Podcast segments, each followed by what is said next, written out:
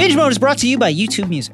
YouTube Music is a new app that combines everything you expect from a streaming service with the magic. Oh, hey, magic. we know all about magic here on this podcast right. of YouTube to bring everything to life. With YouTube Music Premium, you'll get ad free music that plays with the screen off or while using other apps. Finally. Get music whenever you want it, even if you're offline. Download the new YouTube Music app today and start a free 30 day trial. Then just pay $9.99 per month. That's it. Wow. Terms and restrictions apply.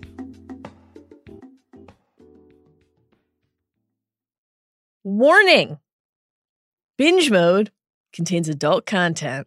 That's right. If you're not into a extended discussion about what mollywobbles means and refers to, mm-hmm. please take your ears elsewhere, like the press box with David Shoemaker and Bryan Curtis. One more warning binge mode contains spoilers.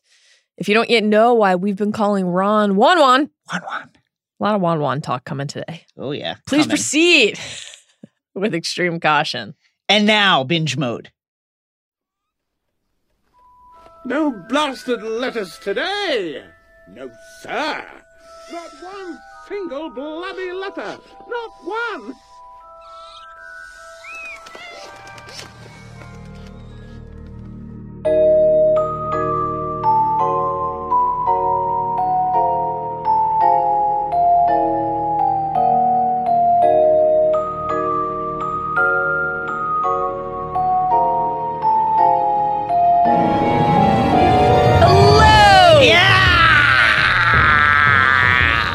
And welcome to Binge Mode Harry Potter. Woo! I'm Mallory Rubin, executive editor of TheRinger.com. What a great website. It's very, very good. Joining me today, now that he's finished dunking on Vernon at the train station Ah. while wearing his bowler hat, it's Ringer staff writer, your headmaster, Jason Concepcion. Mal, Yeah, I expect what you're not aware of would fill several books. But luckily, rude. we're here to talk about some actual books. It's time for Binge Mode Harry Potter, where we're exploring every nook, every cranny, every facet of the Harry Potter universe. Whether you're switching to Weasley's Wizard Wheezes or staying loyal to Zonkos. hmm Zonkos is for the old heads. Please subscribe to this podcast on Apple Podcast, Stitcher, Spotify, or wherever you get your podcasts, or as Arthur would call them, podcasts. And please rate and review us. Five points, five stars for binge mode. Also, get on the Twitter and Instagram at binge underscore mode, aka the underscore, and join our Facebook group, which is just for binge mode fans and which is an excellent place. Excellent to submit questions for our next edition of Ask the Underscore. What would Arthur think of earbuds or AirPods? Really, any of it? Podies, he calls them. Are those your podies? He would put them in his nostril. Oh, I- Oh, I- wonderful. Yes. I don't want to think of where he'd put them. Yeah. So far on Binge Mode Harry Potter, we've explored the first five books. Unbelievable. What a journey. Boy. And various other aspects of the Harry Potter universe. And on today's episode, we are once again answering your questions with a special HP themed edition of Ask the Underscore, our recurring Alpo series. Mm. If you don't hear your question today, fear not. We will absolutely be doing another one of these soon because you all sent us So many. so many questions. It's amazing. Really, more questions and more letters than uh, Vernon tried to block in stone. It was really something. And we want to get to as many of them as possible eventually. Requisite spoiler warning for today's binge as always. While we're not focusing on a specific set of chapters today, we will be going deep Deep. on details from all seven books and eight films and the wider Potter canon. It's fucking the widest. So wide. taking the entire series into account from the moment Isaac shouts, Enough! Effing owls! Enough. Just how he says it, too. so mind the droppings as you walk, because it's time to head to the owlery.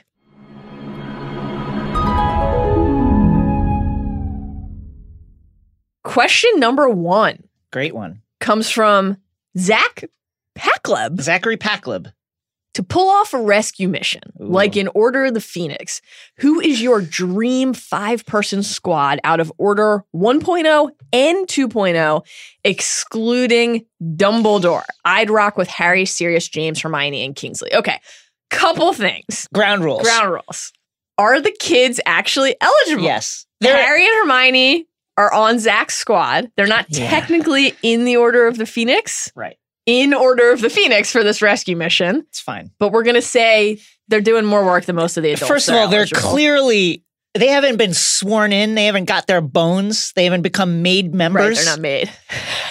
but they're basically in the order hmm at this point. I mean, come on. You know what I mean? Like they're doing missions, they're in the headquarters, they're aware of certain tactical movements by the order. Yes, they're not briefed on the absolute most top level things, but they're essentially in the order at this point. And more to the point, it's kind of like the tail wagging the dog. Where they go, the order must go. Yes. Right? Usually because they've gone somewhere they're not supposed to Right, need to be rescued. Putting that aside, where they go, the order goes, right? So Yeah. they're in the order at this point. The Okay. order must follow where they go. I agree. Yes. I agree. We just needed to establish that Yeah, to, to fend off the questions Important. in Important advance. do okay, that. so we are considering the kids eligible. Next note here. Order 1.0 and 2.0. That is how the question is phrased. Now, I am choosing to interpret that thusly. And it's too late to change my mind. Okay. I'm choosing to interpret this to mean that we can actually pick people from that time. So let's use Lupin as an example. Yeah. Okay. Lupin was in both Order 1 and Order 2. So for the spirit of this question, I am choosing to interpret it thusly. If I were to pick Lupin, I could say Lupin at the age at which he was in it. Order 1 or the age at which he was in Order Right. 2. You can make Get- that choice. Right. So you could say, hey, give me two eyed Moody. Exactly. Right? That's exactly right. Moody's a great example. Okay. Next thing, we just need to emphasize that excluding Dumbledore was in the question. We cannot pick Dumbledore. He is not eligible. It is a cheat. Dumbledore shows up and literally Death Eater's like, fuck, we got to get out of here. Or He's here. listen, Let's go. Yes, that's the most likely outcome. You Yeah. could go the other way. The other four members of the team are like, "You going to tell us why we're here at any point? And he's just like, no. going to like let us in on what any of us are doing no. here?" oh, not now. Later. Okay. And then the final thing we want to emphasize is again, specifically the question is about a rescue mission. Right. Like in Order of the Phoenix. So this isn't just like your ultimate five person team for any Mhm. excursion or any mission or any task. It's specifically with a rescue in mind. Okay. Who's your five person team? Okay. Number one, Kingsley. Incredible first pick. I just think Kingsley is kind of undefeated. the Bolt. the fact that he's been given the task of body manning the Muggle Prime Minister, obviously an extremely sensitive job, shows you the respect he has, not just within the Auror office, but as a member of the Order of the Phoenix. He just gets it done. So I'm going to go Kingsley, number one, as kind of your on the ground leader. Two, Tonks. Okay. I just think you need somebody who can disguise themselves without having to go through the whole hurly burly of we're going to have to make the polyjuice, right? And she acquitted herself reasonably well during the battle, except for the fact that she didn't put down Bellatrix, leading to the fact that Sirius then got killed. You Can I raise a counterpoint about Raise a counterpoint. Who I love and Sure. support. However, let me tell you why I did not consider Tonks eligible she- for my she team. literally trips over like everything around. That's around? exactly right. And this is a rescue mission where stealth is important. Sure. She can't even get through a hallway in Grimmauld Place where she knows there is a troll leg. I know, I- Without knocking over the troll leg, how's she going to get into the Department of Mysteries without like tipping over the brains? I get it. I just kind of feel like between the lines, you know, she's like you. Like when before when it's like stuff's before the red lights come on, it's like, oh my God, and this and that, and it's knocking over drinks. And then all of a sudden, boom, that red light comes on and it's like kill time. That's really nice. So I feel like, and honestly, like the fact that she can disguise herself in many different forms without the polyjuice, I think is is really important. So I'm gonna I'm gonna have Tonks in there. I agree the clumsiness is an issue, but it's mainly like in downtime. Yes. And she's highly skilled and She's highly skilled. people love her and want to fight with her. And They trust her. Yes. She's trusted. she's a glue guy. She's a glue guy. Harry, listen, a little impetuous. I have to say, of all the things you've said on the podcast that have shocked me, you picking Harry third is number one. yeah, it is. It's shocking. on your Harry stances. He's impetuous, but at this point, you can't discount the record. Mm-hmm. Listen, tough look at the ministry, but guy keeps winning. Which- I don't know why. Which part? Getting catfished into going there in the first place? Right, that was rough. nearly walking through the veil because he heard the voices. Yeah, that was also tough. almost leading all of his friends to their death. actually getting his godfather killed. Rough one. um, I But- love, I love Harry. but I love Harry. but something about him, his foes constantly discount his actual ability Mhm. and his ability in a true emergency to rally his supporters in a way that actually gets stuff done. Listen, he had a bunch of like teenagers holding their own against the Death Eaters, It's true. holding their own Incredible leadership. for a period of time. Oh yeah. It looked bad at times, but Yes. it, it looked bad. But they held their own. They held their own. Let's have Harry in there. I think Harry, if you integrate him with the team, with Kingsley, with Tonks, and harness that fire that he has, I want him there. I just had a really surreal experience listening to that specific rationale where Mhm. you could have been describing two people. Harry Potter or Blake Bortles. and it, it fits perfectly in either case. Harry is Bortles. I love it. Number four, Hermione Granger. She's the brains. Yeah. I don't care about her age. She sees the board in a way that many don't, and I just need the brains there. I need those brains. Number five, this is an out of the box pick. Okay. Severus Snape. Now, listen, he's a chemistry problem. I think he's a locker room. I think he's a locker room issue. Yeah. Yeah. I think there are clear locker room issues with my guy Snape.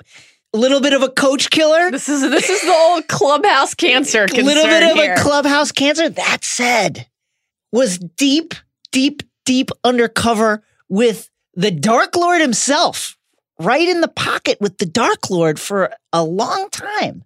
Sees the other side, sees the perspective of the other side in a way that many don't. And I think you need that guy if you're going into enemy territory for a rescue mission. You want to be able to say, Snape, what are they going to be thinking about when we come in there? What are their plans? How do they view a potential rescue mission? What have they done? What do you think that they've done? What countermeasures do they have? And also, you need a guy who's willing to be like, listen, I'm going to have to cast something that might make an arm fall off. Is anybody here willing to sever a wand hand? No? Okay, I'm going to. And I don't particularly care what you guys think Right. because that's what needs to happen. Just Be- keep your ears out of the way. just keep your ears out. Like, does Bellatrix need to lose her hand? Yeah, maybe. Again, I understand that he is a chemistry issue, but I think in a pinch, you're going to need him there. And so I'm going to pick Snape. Here's what I'll say about the Snape pick. Sure. The chemistry concern is very real. It's very real. I think It's your your saving grace on your team Mhm. is that the Marauders are not on your team. Yeah, that's the you thing. couldn't make it work if That's you had picked any of them. That's Snape the would have been eliminated immediately. That's the issue. I mean, part of the reason that I didn't pick Sirius, who I love dearly, Mhm. is listen, he went on a rescue mission. I like a guy who doesn't get killed on a rescue mission. love him dearly. I love him so much. Boy. I do worry about how Snape and Harry would work together. And Yeah. here's the only other point I'll raise. And again, I like your team. It's a strong squad. I don't want to risk blowing Snape's cover by sending him on a rescue mission. Oh, interesting. I hadn't thought about this Yeah. wrinkle of it. Mhm. I'm kind of thinking about this as outside of Right. the canon, so to speak. But Mhm. yeah, I get it. But it's a wide canon. Can you it's go outside? extremely wide canon. I'll say this. I'm putting Snape on the team because this is like Dumbledore needs rescuing. You know what I mean? Like we kind of got to blow it at this point. My know. take is if Dumbledore needs rescuing, I'm hiding in the cave Right, we got to do and never coming out. This is like as I'm having Snape on this team because it's extremely serious. okay. My squad. Yeah. I struggled with this immensely. Yeah. I'm changing picks right now as as I'm I talking. know, I watched still- you do it. I still don't know who's getting the final spot, but I know my number one pick. Like it. Sirius Black Mm. from the Order One. Young, days. hot, serious. Young, hot, Sirius Black. hot trot. Pre chest tats. oh, maybe he had them then. We don't know. No one knows. Part of what I look forward to one day discovering in our Marauder Yeah. spinoff. Yeah.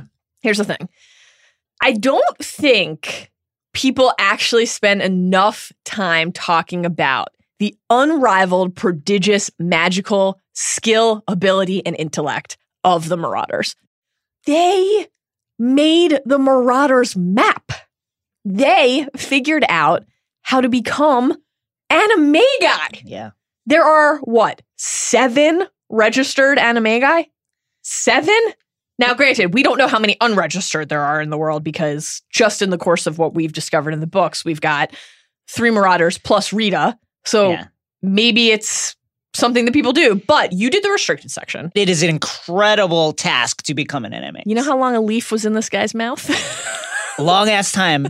that shows focus, determination, commitment. And honestly, that is like just one part of what is an extremely arduous task. Just the leaf part is very, very difficult. So the thing is, one, focus, commitment, Yes. determination. That's what you need on any mission. Two, why did they do it? Friendship, Yeah, that's loyalty. Again, the actual skill required Yeah. to become an animagi, to make the map, all the other things that they did, just a prodigious talent Mm-hmm. and the actual utility of the disguise now. Yeah. I mean, and back in the day when he was young and fresh, Young and fresh. when Azkaban hadn't melted the flesh away very from his face. tough face. times. Tough times for my guy. Here's the thing. Spoiling the rest of my squad. When he was bit. getting laid oh, all the time on the reg. on the reg. just like slaying. gonna spoil the rest of my squad a little bit here, but one of my rationales is can't have a single other marauder on here because they're a distraction for each other. As we've talked about before, Sirius and James want to show off for It's too, each other. it's too much. Too risky. Because I considered a strategy built around the Marauders. I was considering taking Sirius, James, Lupin, and then bringing in Lily. Obviously, would not have Wormtail anywhere near my squad. And it's just like, oh, they'd just be just like trying to show off, boasting, a lot of puffery, peacocking. can Can't I- have it. now this is a mild spoiler of your pick, but you have Harry also on there. I do. Can Here's you- the thing. This is part of why I'm going Sirius order one. Right, because the idea is he's not going to show off for No emotional Harry. attachment yet. I love it. It's like he's in his prime and he's not like interested in Harry. Now, they're almost peers. That's the risk is that they instantly just become best friends because Yeah. Harry literally is just James 2.0 and he's just like, oh, James isn't on the team, but his doppelganger is. Right. This is great.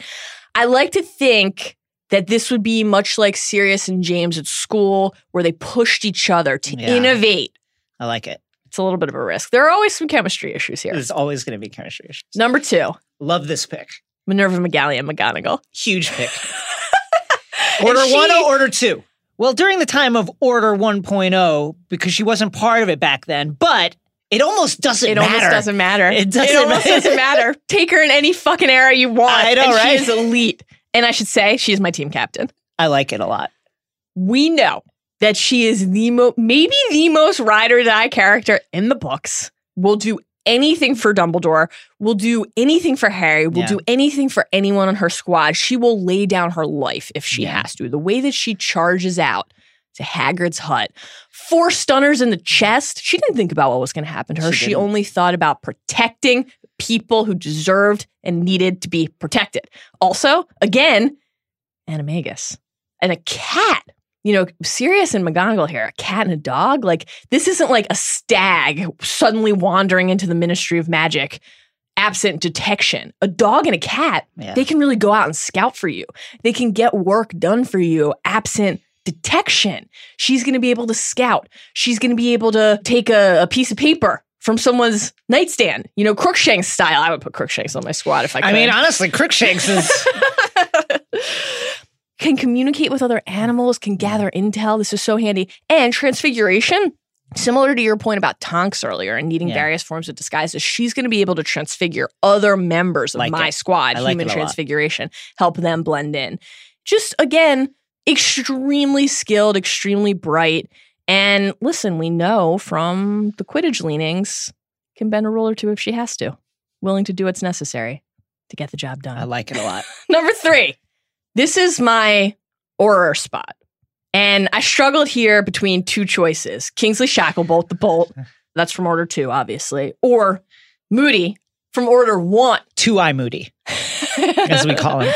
But I don't want my squad to be too heavy on order one, specifically because, listen, let's be real. And real talk hurts sometimes. It does. If Order One had done a better job, I we wouldn't have needed Order agree. Two. Right, So why I don't are we here? Invest too heavily Why are we in here? Order One. That's what I'm saying. Why are we here cleaning up Order One's mess? So I'm going to go with Kingsley also. That's right. Again, a great chemistry guy. People love him, want to be around him. He knows how to smuggle you reading material. What if you have to stake out the site competent. for a long time? He's going to be able to smuggle you an article on Stubby. Right. You know who doesn't fuck up? Kingsley Shacklebolt. Again, let's just consider, to your earlier point, what the prime minister, the muggle prime minister said. I'm not getting rid of He's like, Kingsley "Oh, can't. Shacklebolt. wait, You're not getting rid of Kingsley. if that's what you're suggesting. Yeah. He's highly efficient. I mean, we need efficiency sometimes. This is just Right. this is an easy pick. Number four, my guy Harry Potter. Yeah, make your case now, as All I made mine. A little reckless. Sometimes you need to be a little reckless. I agree. Sometimes you need to be a little reckless. I don't want a squad that's too cautious. I don't want a squad Mm. that's afraid to make the bold decision. I, I like want courage. Yes. I want that Gryffindor spirit. And I'll a tell lot you of what Gryff- else I want. lot of Gryffindor spirit on this. Oh, there is a lot of this is an extremely Gryffindor heavy list. Here's the other thing about Harry. He mentioned the luck, which is huge. He knows how to make a tough choice. Does he always make the right choice? No. But he follows his instincts That's and right. he wants to do, he truly wants to do whatever is necessary to save people. And a rescue mission in particular, you need that spirit, that right. conviction, and he has it. And here's the other thing. You know what Harry has? a thing for rescuing people. a saving people thing, which in this case would be handy. And you know what else he has? A lot of damn useful magical objects. yeah, he's got a lot. Of, Harry has he's got a lot of stuff. not just an invisibility cloak, but the invisibility cloak, which by the way is a fucking deathly hallow. I'll take that on my team. Yeah, he has the Marauders map. So if the rescue mission has anything to do with Hogwarts or the to do with grounds, Hogwarts. he's basically instantly a success. I just, I don't know. I like what I see from my guy here. I'd love to. Uh, a great fanfic would be Harry finding out that he's not on the rescue mission team. Fabulous. That would be amazing. Also, if Voldemort is going to come into play at any point on the I other mean, that's, side, That's a W. Just notch that W right now. It's an automatic win for my squad. And I want the core wand Auto W. advantage on my side. I want Auto. W. I'm like Voldemort. Listen, very skilled. Obviously, one of the most skilled wizards of all time. Literally beefing with a child and cannot beat him. My guy has been beefing with a child for years. Very, very tough look for the Dark Lord. Tough look for our good friend Tom.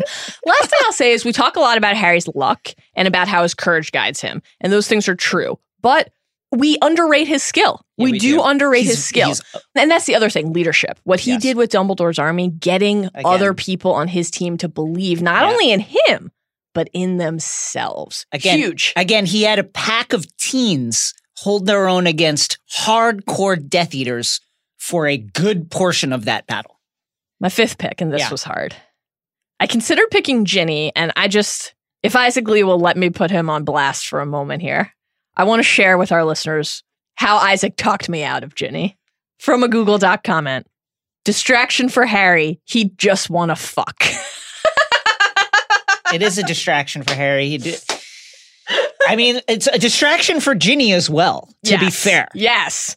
The thing about Ginny, the reason I considered her is again, just an elite talent, and she's handy in a duel. She really knows how to throw hexes around. Yeah. Formidable. I also considered Hermione, and it pains me not to pick Hermione. The brain.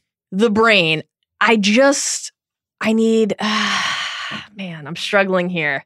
I feel like I'm betraying Hermione by not picking her. Let me just say this, and it hurts me to say this out loud. Uh-oh. I feel like I'm going to regret saying this. Not a great showing from Hermione at the Department of Mysteries. It wasn't.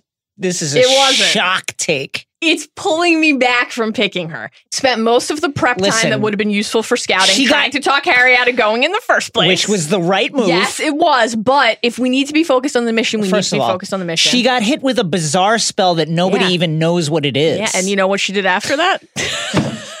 My. God, this is unbelievable. Fucking nothing. This is unbelievable.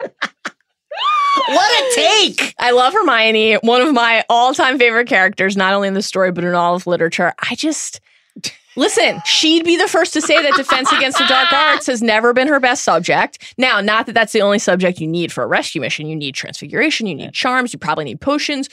Maybe you need Muggle studies. You definitely need ancient runes. You know what? No, now I'm talking myself back into it because her her work on the in the Horcrux hunt besmirching her. was exceptional. Uh, yes. I mean she was more useful than anyone. now I hope people will stop with like Jason loves Rita Skeeter slander. Now that Mallory has besmirched Hermione Granger, like I, I like a rescuer who doesn't get hit with a weird purple spell through the chest. That's exactly right. I don't know. I guess the flip side is she knew to try to pull Harry away from the veil. I'm just kind of talking mean, through it live I. I love the I love that Harry literally almost walked to his death through the veil. What's this? Check this thing out. What's your main reason for including Hermione? Brains, right? She's But just the you- brains. Do you need that if you have all these other thinkers Yes. on the team? I think you. I like, think is you do. she actually going to be on a team with McGonagall, Kingsley, Sirius? Is she really going to be the one strategizing? Yeah, I think That's- she's she's an out of the box thinker, and she's extremely learned. Her natural conservatism, I think, plays well within my particular group. Offsets Harry's impetuousness.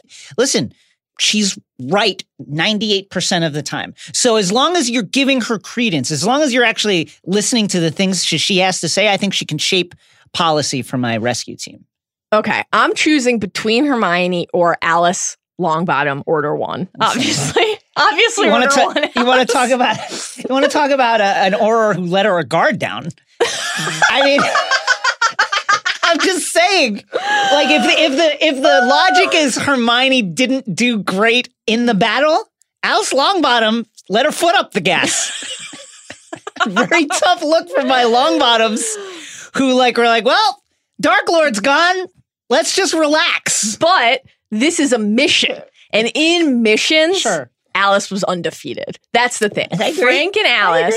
Why could the prophecy have applied to Neville? Currently in St. Mungo's. You will not besmirch Alice Longbottom's legacy on this that's just a- podcast. that's just a fact. I'm not. Listen, Yeah. prophecy could have applied to Neville not only because he was born in late July, but because of the parents who had thrice defied him Right, part. that's right. Frank and Alice Longbottom Shouts to them. thrice defied Voldemort. Thrice. Right.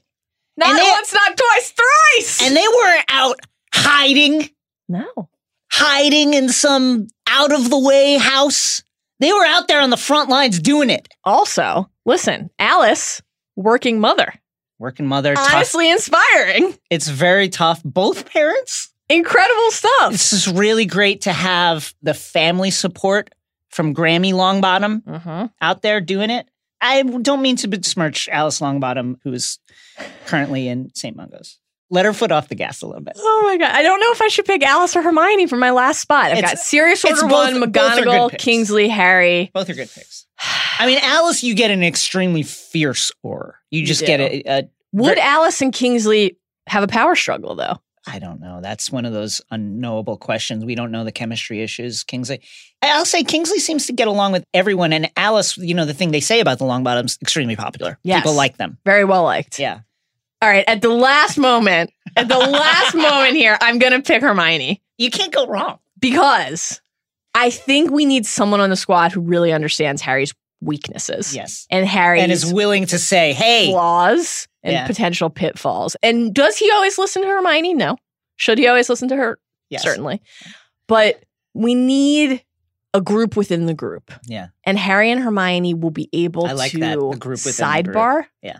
Maybe if they need to branch off, You know, do all five people stick together? Certainly Yeah, not. certainly not. And I like that little pod. I don't want Harry to just be floating on his own. And I'll say this, which is the reason I picked him. I think after the events at the ministry, Harry's listening to Hermione with a fresh ear now. it's true. But he won't have a fresh ear because Snape is on your team. okay, that was fun. That was fun. Number two from Joe Griebel. Adult content warning. Who's got the biggest BDE, big dick energy Incredible question. among our characters? Man, there's so many. For the listeners, just in case anyone has not been exposed to the internet in the last few months, quick refresher on what big dick energy is. Big dick energy is a kind of existential swagger. It's not necessarily about the dick itself, it's more of the metaphorical dick. Are you swinging that thing? Are you confident in what you have? And that's why my pick is Minerva McGallion McGonagall, Also my pick. who just has like the biggest of the big dick energy. Yeah. Out here gambling, out here throwing spells around when needed, an absolute expert at transfiguration. And when she sees something that she doesn't like, Mhm. she will wade full bore into it and say, Hey, I don't like what I'm seeing here. Four stunners to the chest. We said that. Just the fact that she survived that Yes. at her age shows you, man, some very, very vibrant and potent BDE just coming off Minerva McGonagall. Here's big dick energy in one line.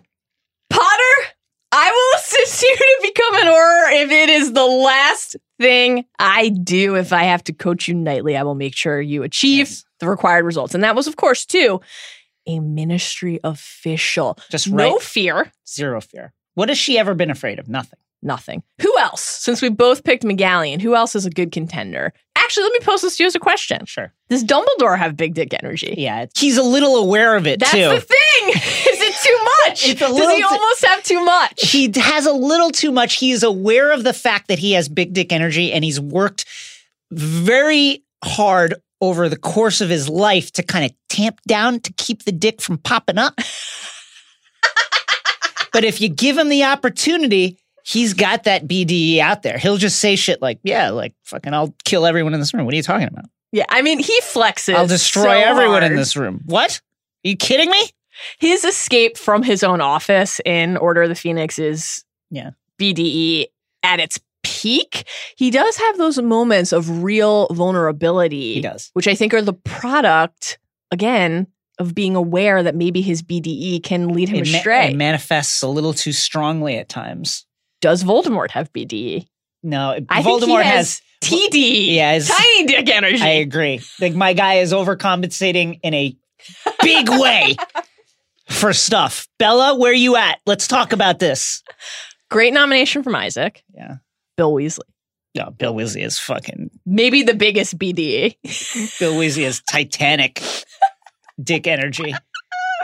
It's fucking Bill Weasley out here with like fucking dragon leather boots and wild earrings, making Veelas just fall out.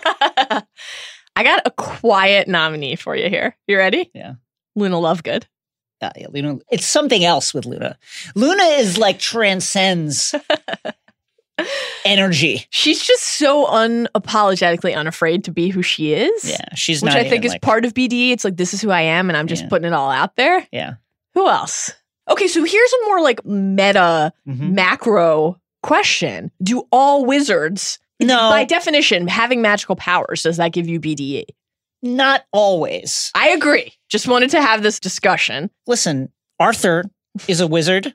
Does he have BD? No. Certainly not. Though I think he'd love Molly to has uh, explore memes. Yeah, Molly is another person I love. Does not necessarily have BD, but we might say that wizards and witches are overrepresented in the scale of BDE by Right. population. I think one of again the brilliant things about the story, and we talk about this a a lot. It's one of our recurring themes is that mm.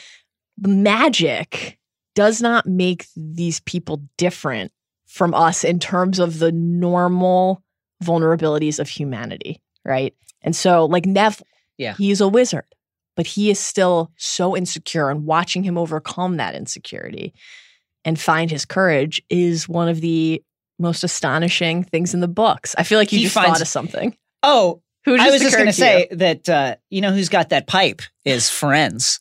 Oh my God, the self. Is fucking wild big dick energy, The Like- self. like dangerous. You know that big dick energy is showing bright red tonight. Oh my God. I definitely think James and Sirius have BDE. Yeah, For little too much. Dangerous amounts of Dangerous, BDE. especially when together. Yes. it's too much. Lupin does not have it, no, Lupin is, which is, I think, again, tired. part of Lupin's charm. Lu- Lu- Lupin has like exhausted dick energy. what about Bellatrix? oh my god, a little frightening. Bellatrix's energy is a little much for me. Right. It's the most. Yeah. Kingsley definitely has it. For Very sure. a quiet confidence of Kingsley Shackle For sure. Shackle Dick. What about the Malfoys? I'm gonna say no because if you are a minion, Mm-hmm. By definition, you cannot have big dick energy. If you're a lackey, which clearly they are, they're lackeys. Lackeys can't have big dick energy. Interesting. You know what I mean? Yeah. Like, because you just, at the end of the day, you're not signing the checks It's true. on your own agency. It's a great point. The big boss says do something, you kind of got to do it. It's a great point. So it's really about having that entrepreneurial spirit. I agree. Lily, Fred Lily and George. Evans? Fred and George. Oh, Fred and George have it. it just In spades. ample, just That- in abundance. That big dick energy is bleeding and puking and exploding and engorging and causing swamps. They're storing it in their boils. That's how much of it they have. Yeah. Do any of the core trio have it? Harry grows into it. Hermione grows into it earlier. You know, they say, and it is true that girls mature at a faster rate. And I think that's very true of Hermione Mhm. Granger, who is, I think part of the weakness of the trio is that they didn't recognize that Hermione had the BDE as early as she did. Correct. Yeah. Um, and Ron, I'm not sure ever gets Ron never gets Ron it, never no. gets there. He's working for his brother. You know what I mean? Listen, listen. He's a partner Is he? pursuing a family Uh, business. Wonderful. I think it's inspiring. What about Ginny? Ginny has it. Yeah, Ginny. Ginny finds it. Does Ginny, Ginny finds it. Ginny finds it. Did Ginny siphon some of it from Tom Riddle? I think that experience helped her find her own BDE. By the time we get to Half Blood, she's not willing to take guff from anyone. Mhm. She'll tell everyone what she thinks about a certain subject. And that's everyone. Everyone. You must listen to Ginny Weasley by book six. I love Ginny. Yeah. Okay. Number three, Jenny Lou Browning asks, which character would you like to have seen introduced earlier in the series? this Example, hands down, Luna for me. This is a great question. I think the answer for both of us is Luna. Yes. Here's the issue. When Luna shows up, at least for me, my first reaction is, why have we not Right. heard of her? Yeah. She's such a character. Yeah, Why have people not been speaking of her? she's perfect. She's perfect. Here's my only counterpoint because Sure. I wish Luna had been there from page one. Yeah. My only counterpoint is that I think, in terms of what she unlocks for Harry Yeah. and really for the group at large, it is perfect timing. Oh, like they're yeah, almost not emotionally mature enough to process what she's bringing any earlier than when she is introduced to the group. Obviously, the Thestrals are a manifestation of that. So, in a way, it's perfect timing. In every other respect, I wish we had more time with her. Luna to me is the difference between high school and college, right? Mhm. In high school, if you're a weirdo, it's bad. Bad, bad, bad. Ostracized, you're a nerd, blah, blah, blah. You go to college, now all of a sudden, everyone's letting their weirdness bloom in ways that that feel great. That's just a part of the natural evolution of a person. And Luna comes along right at that perfect time, that time when the kids are aging into, they're starting to look past school Mhm. to what comes next. And that's why Luna showing up at that time is perfect.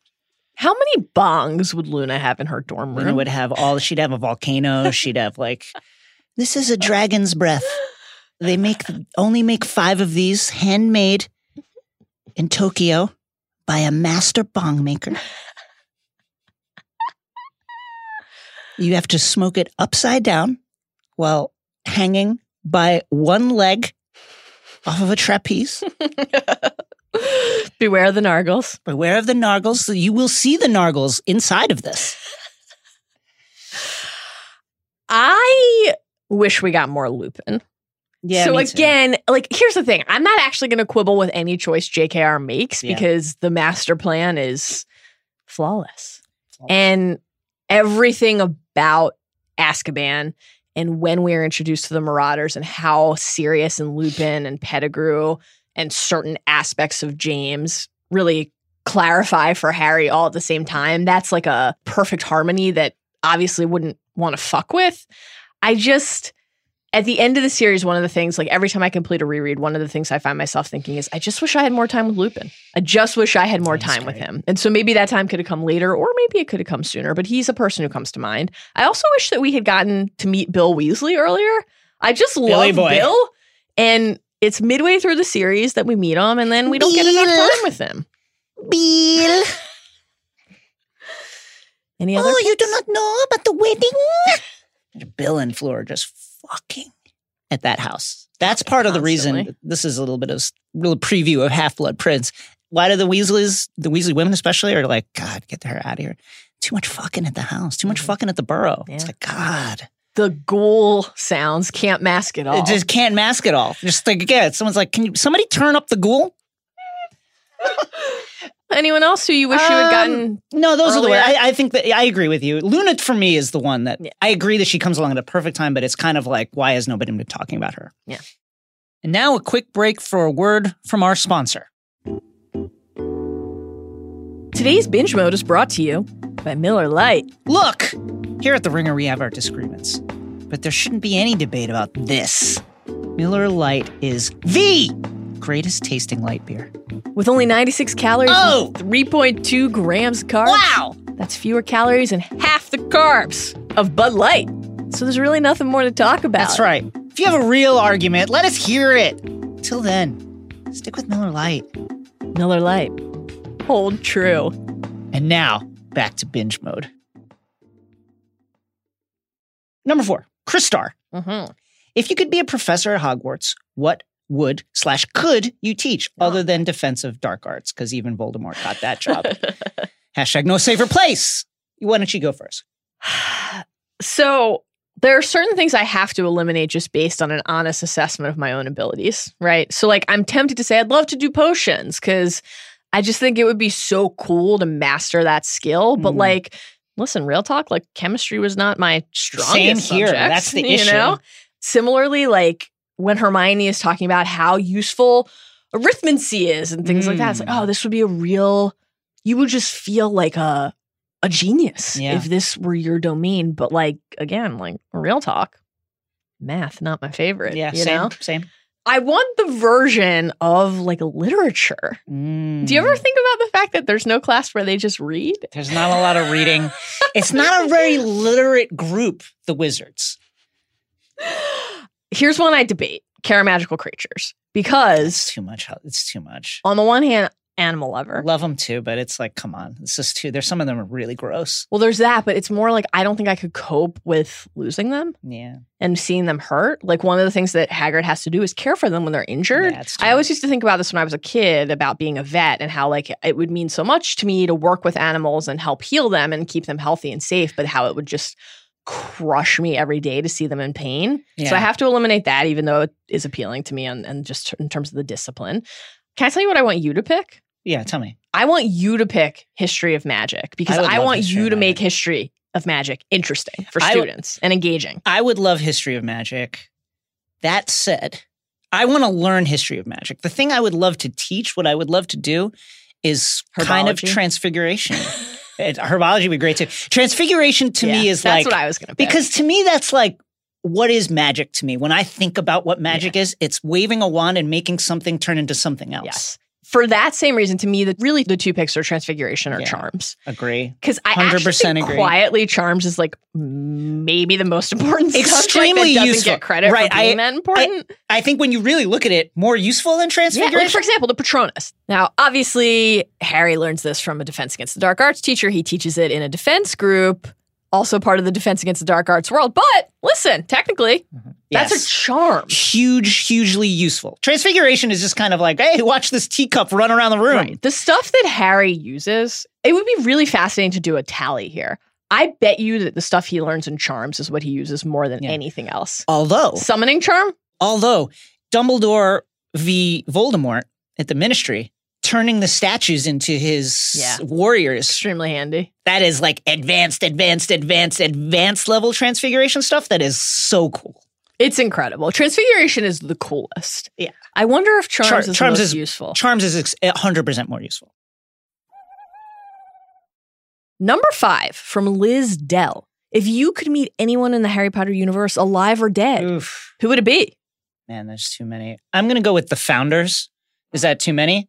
I'm going to with the founders of Hogwarts. I just think it would be really interesting to meet them, talk to them about their differences in philosophy, maybe kind of update them on what's been going on in the world since they've been gone and, uh, you know, what their their strife has really lingered. has really, really affected the course of wizarding history and just talk to them about what they think about that. That's a great pick. Would you meet with them individually or together? I think I'd meet with them. Man, how to how to do it? Something like some kind of like a Tish round table where we have all the founders together tonight for the first time in, in a thousand years. The founders of Hogwarts. And I think like having them all together would be great. Really getting into the debate, get them to debate. I, I guess I wouldn't want Slytherin to feel ganged up on, mm-hmm.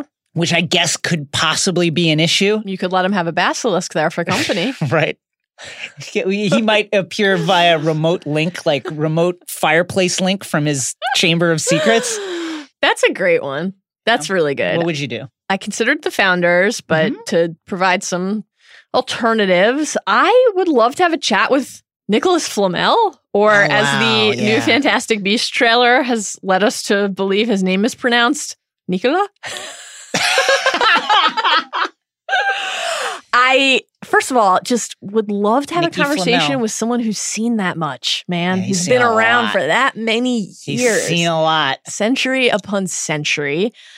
And we literally can't overstate the magnitude of his breakthrough, of his Yeah. achievement in making the Sorcerer's Stone and just learning that process, hopefully learning it well enough that I could then replicate it Right. I think that's and, And I- find riches in eternal here's, life. here's my counterpoint, and I love this pick. Just as a devil's advocate, Nikki has been around. He's been around the block approximately 600 times. my guy's been around the block. He is, by this point, used to people coming around being like, how'd you do?" It? And being it? like, "How'd you do it? how'd you do it? How'd you do it?" hey Nick, yeah, I just want to get coffee voice. sometime, and then all of a sudden, be like, so uh, the Sorcerer's Stone, crazy. How'd you do it? it's true. Here's another pick I considered, and I didn't say it at first because it almost seems too obvious, but I'm not ashamed. I'm not embarrassed. I like it. I would love a chat with Albus Dumbledore. Sue me. Yeah, that'd be great. Sue me. He's a fascinating man. Fascinating man. Fascinating a brilliant, character. fascinating man with emotional depth. Emotional Someone depth. who has a lot of regrets, but also a lot of signature achievements. right. Rotten hand Listen, era or non-rotten hand? I want him at the end. I want him When he to can account for it all. I mean, listen, like real talk, I want him in the Jude Law phase, but hello. we can't all get what we want. This is a maybe a shocking pick. Okay. I'd love a chat with Newt Scamander. Newt is a fascinating guy. Really, Fascinating. really seen interesting. the world. He's Seen the world. Also, wh- I want to ask him why he why he showed up on the Marauders map in Prisoner of Azkaban. Yeah, that's very, very What's going on with that, Newt? I gotta say though, Newt, not a great explainer of himself in speech, but a, obviously a very good writer. And we all know writers like not a great conversationalist, Uh huh. but a good writer. I'm not saying he'd be good on the podcast, you know, but for a casual side chat at the bakery, I I, Yeah. I I wouldn't mind picking his brain. Who else? what about our girl Eloise McDouble? Love her. What's it been like, Ellie? I you know what? I'd like to um I'd like to talk to Grindelwald. Me too. That was going to be my next one. I think in the same fashion, I'd like to talk to Voldemort, like pre-Voldemort. I'd love to talk to Tom Riddle and just be like, "Is there anything in there that's good?" If you get there early enough, like you want to visit him at the orphanage. Yeah, you like want to if visit we- him at Hogwarts. although it's pretty clear, Yeah. it will be pretty clear from Half Blood Prince that there was always a really ominous streak lurking within him, an evil streak, truly evil. That said, hey, if we get there early enough, is there any hint of good in there? So that would be interesting to me. I'm surprised you haven't picked the MILF. Oh man, it's almost too much. It's kind of like, what's the use? Arthur has been in there, has had that locked up. Arthur has had that manacle on her wrist for years now, and it's like, come on, like, why torture yourself? All right. Anyone love- else? Snape is another one I'd Snape. love to talk to. Maybe not the most pleasant chat. Definitely not. It Go would to be a fascinating conversation. Where would you do it? Would you go to his really shitty home? I would do it at the spot of Lily's death in Godric's Hollow Oh wow. to make him as emotionally honest as possible. I'd want to talk to Bellatrix also. Like, what's it like getting that stick from the Dark Lord? Incredible. What's the Dark Lord like as a stickman?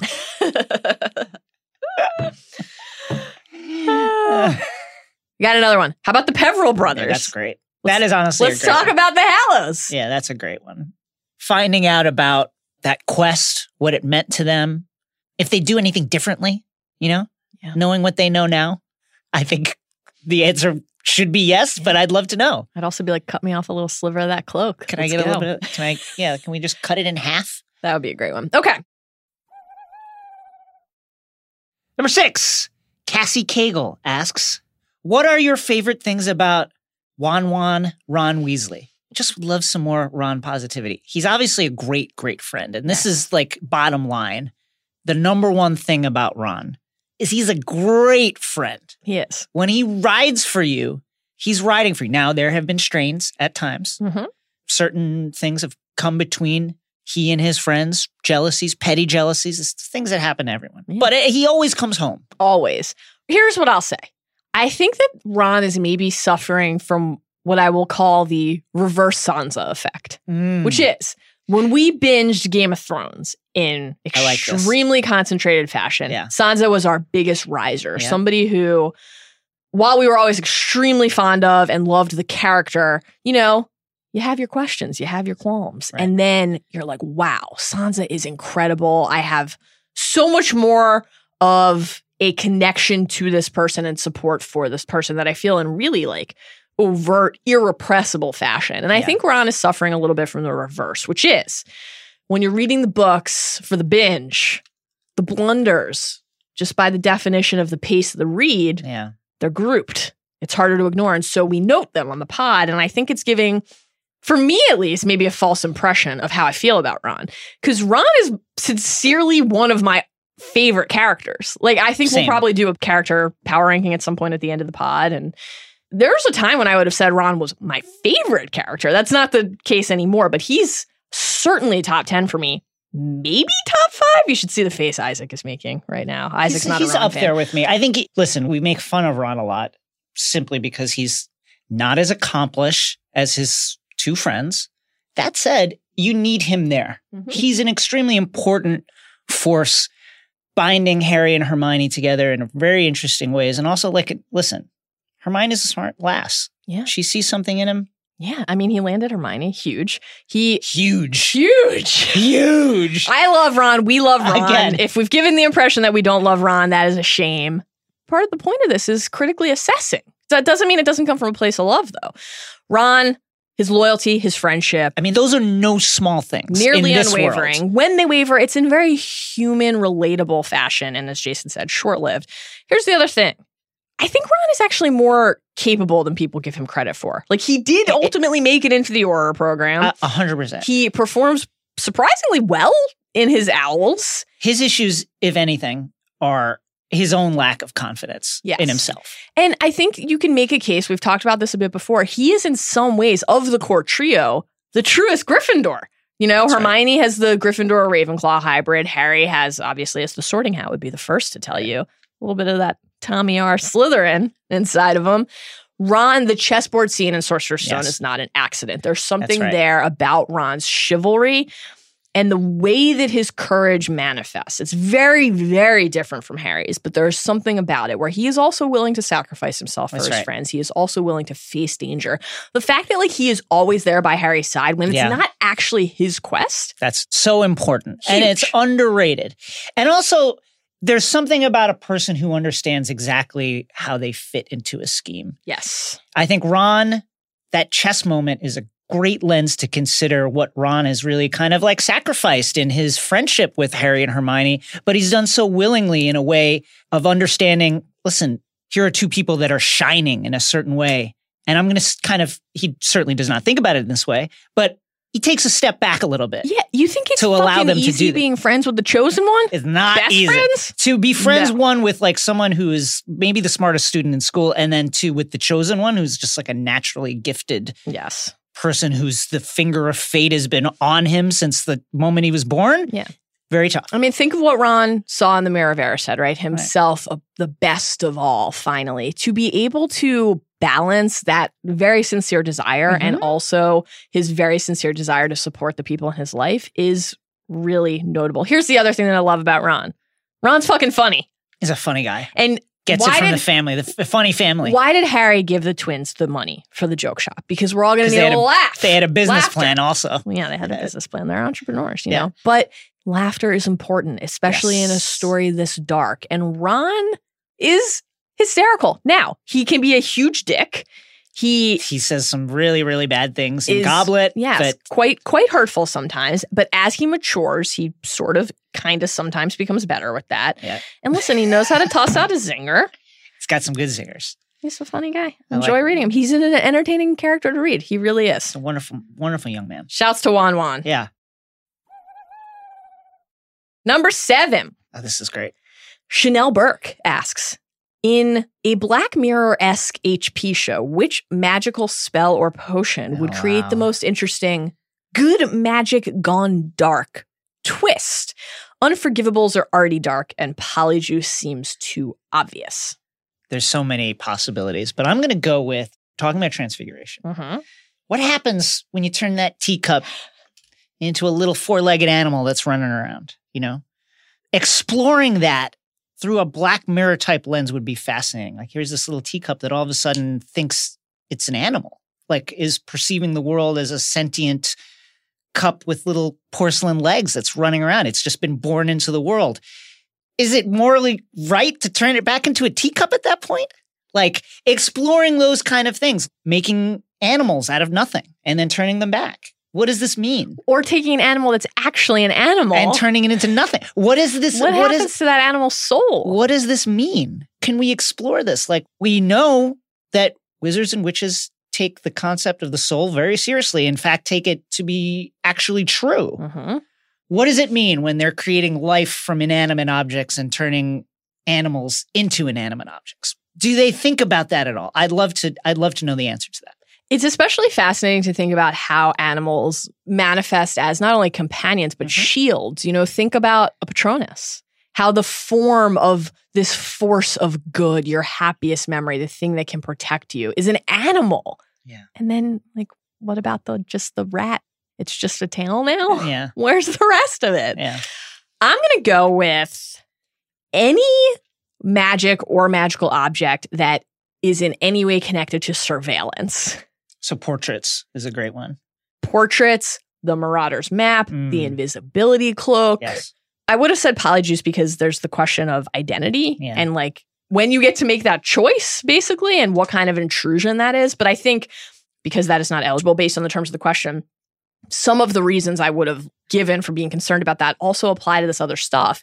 And we've talked about this before. It's similar with like memory charms. Mm-hmm. You know, just because a good guy, quote unquote, good guy is modifying someone's memory, that makes it right. Like poor Mr. Roberts, very long very- before the Death Eaters Poor Mr. tortured that family, ministry officials were modifying his memory 10 times a day. Yeah, willy nilly, just like bing, bing, bing, bing. Right. So Yeah. I'm, I'm now moving away from the surveillance thing, but it's all kind of about some sort of cloak, whether it's cloaking what someone else knows about you or cloaking yourself so that you can find out something else. When is that really your call to make? Yeah. And like one of the things we talked about, one of my favorite conversations that we've had actually was the mind control conversation when we talked about Jessica Jones Yeah. and Kilgrave and whether it is ever an okay thing to do. And like when you think about the Imperius curse in Harry Potter and how that is an unforgivable curse, and then you think about modifying someone's memory, Mhm. how different are those really? Like it's notable that in Dumbledore's escape from his office, until he says, until he specifically says that it was Quick of Kingsley to modify Miss Edgecombe's memory, shouts to Marietta, Right. the snitch. It reads like maybe she had been imperioed. Right. Like they're not that different. Okay, so memory modification, I'm definitely putting out there. Though I guess the problem with whether that's eligible for the question is would anyone really consider that, quote, good magic in the first place? Right. Which is why I landed on the cloak and the map. Because I think those are things that we hold up as tools for good.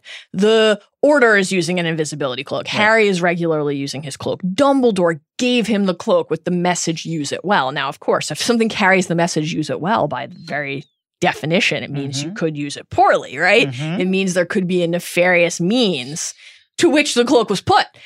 And I just think about the map and it's like, I mean, look, we see it in Cursed Child Yeah. when Harry asks McGonagall to use the map to spy on Yeah. his son.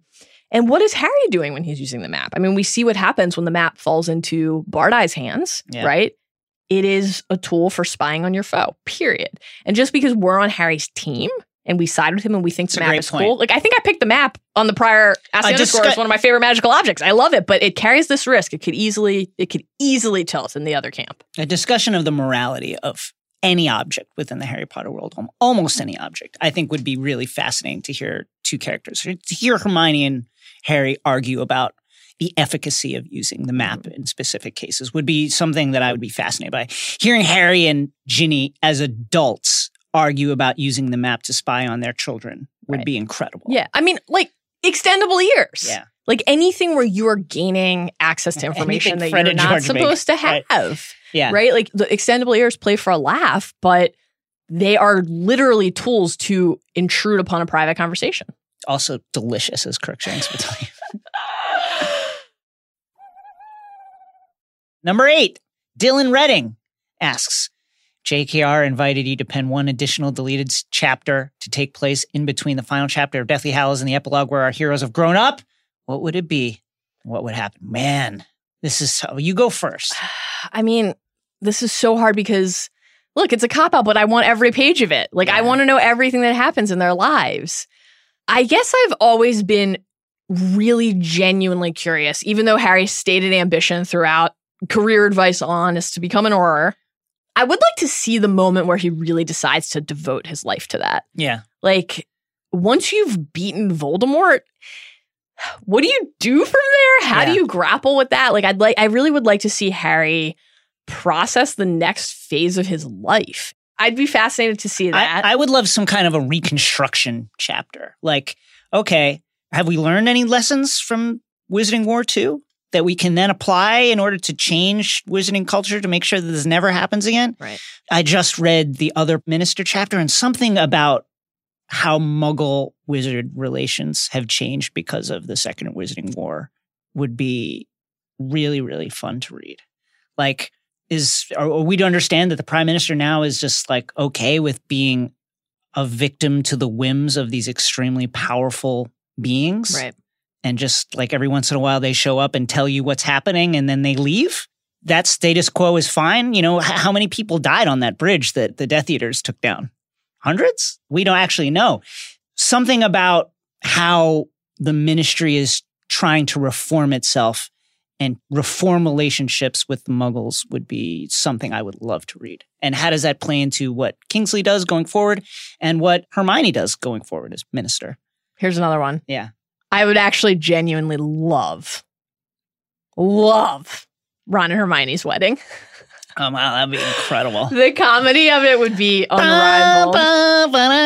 Also, because the question is, which one would we want to write, not Mm. read? So, like, there's some of this information I only trust JK to deliver. yeah But I think we could have a hell of a lot of fun with Ron and Hermione's wedding night. that would be incredible hell of a lot of fun. like the argument there's some kind of argument around Fleur being there would be great Yeah, when Ron takes a wrong turn down the aisle because he's distracted by Fleur. distracted by Fleur like Hermione being like can we sit them farther back away from the aisle it's like how could I what no we can't do that also, What? like the instructions that she's giving Ron in bed on their wedding night are just. Ron just needing a Marauders map to find them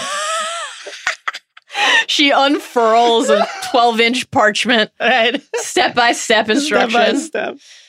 Lumos, he's reading it under the sheets. gives him a Remembrall.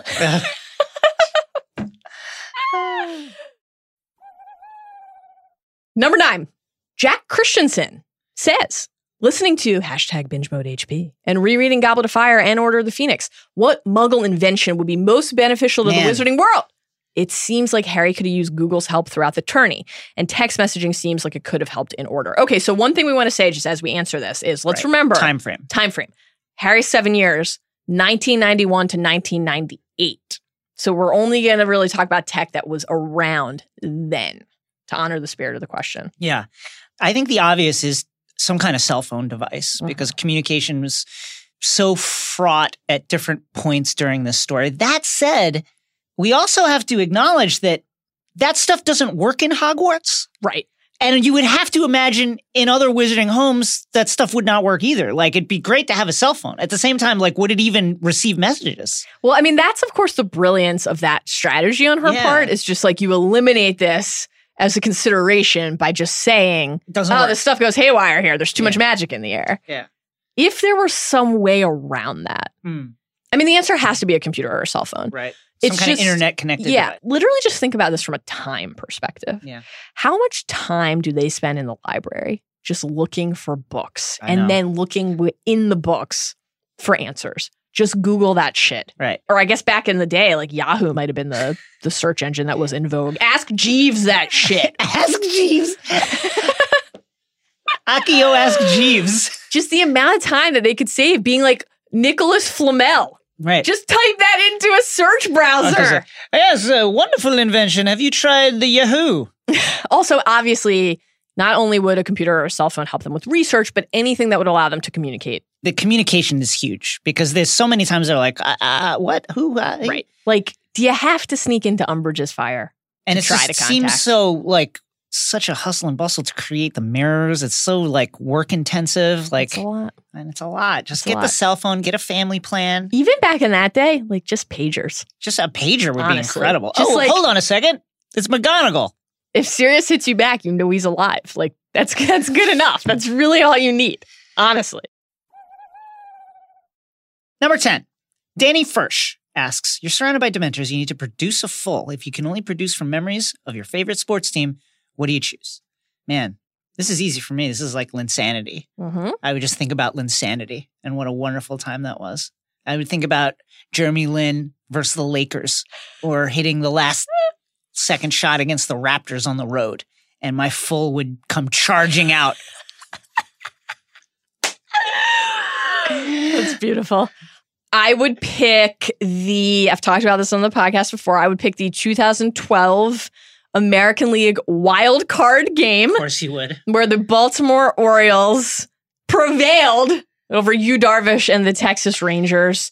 It was the first time that the Orioles got back to the playoffs Mhm. during my real, really like my like true years as an avid sports fan. And the Orioles are my favorite team. And, you know, that win honestly meant more to me than the Ravens' two Super Bowls Wow. or Maryland and Syracuse winning basketball titles. I mean, Syracuse won the title before I even went to school there, so I wasn't a Cuse fan at the time. But Maryland's Huge title, that Juan Dixon team, is one of the most important teams in my life. So that's a contender. But something about that Orioles win, and particularly Mm. because Yu Darvish was so formidable at the time, it just was a David and Goliath thing. I had suffered through a decade and a half of sub 500 finishes, losing seasons, irrelevance, where mediocrity itself seemed like an unachievable goal. And then Mm. to get back to the playoffs and not only to get there, but to win. It just meant so much to me. It really made me believe that was my anything is possible in sports moment. And so that is what I would think of. Shouts to you, Joe Saunders, for being a part of my full. Very quickly here, a bonus Love a bonus. from Pablo Marinas. Do you know JK's other work as a writer of detective stories? Have you read them? Have you watched the television adaptations? What do you think of either? Keep up the great work. So, the reason that we wanted to include this as a bonus is because Lethal White, the fourth novel Mhm. in the Strike series, comes out tomorrow, Tuesday, September 18th. And the answer is yes. I have read all three of the previous Robert Galbraith novels. That's the pseudonym under which she writes these stories, and they are fucking fabulous. I love them. And I cannot wait to read the new book. I'm regretting that I didn't reread the first three to get ready to freshen up, but I think I'll just dive right in. Give us I'm a- so excited. Give us a pitch the people who who include myself who have not read the Robert Galbraith books. Pitch them on these works of literature by the great JKR. I think it's just really worth exploring her other writing, and it gives you such Mm. an appreciation for how she builds and maintains suspense. Yeah. She is just a master of that.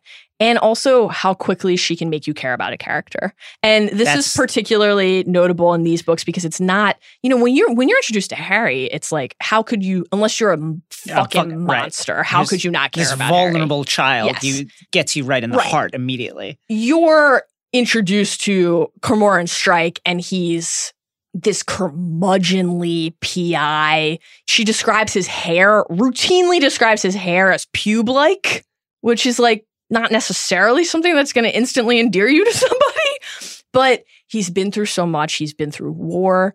He's been through a, a horrible breakup and he's wounded in so many different respects. Mm. And he's just out there trying to solve these cases. And then Robin enters his life and she's there on it. It's a temp job.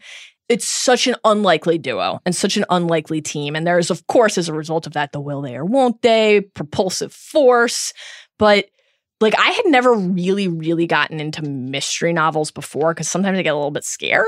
I, Love- when I, love was younger, I novel, used to. And these were some gateway books for me for mysteries. It's just like, this is just, I'm so compelled by the way that she's able to draw out the suspense and truly set up in each book so far multiple different outcomes that you would have believed. I, they're just really good. So I'm excited for the new one. I have not yet watched the television adaptation, though it's all on my DVR. I'm very much looking forward to it, and I will probably do that after reading Lethal White. So check them out if you haven't. All right, friends. Our Yes. job to deliver this episode safely to headquarters. And if we die in the attempt, Isaac Lee and Zach Kram, our indispensable producer and researcher, will finish it for us. Yes. We hope that you had as much fun as we did today, that you're as excited as we are for the rest of this journey, and that you'll join us again on Monday, September 24th, when we will be starting our two week Half Blood Prince deep dive. Until Can't then, wait. remember, I also can't wait. We used to use actual owls for these episodes, but the mess was unbelievable. It's disgusting. Droppings all over the mics.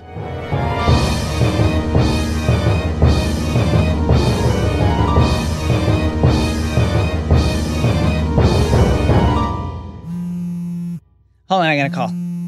Hello? Roar! Jaga! Grawp? Jaka! Mala! Yeah. Why no Grawp mention What are you talking about? Big Dicky? Whoa. Oh, why did I not mention the big dick? It's energy. It's not the actual, the phallus itself, which kudos to you. You know, you're not the biggest of them, but as far as I'm concerned, it's truly, it's big.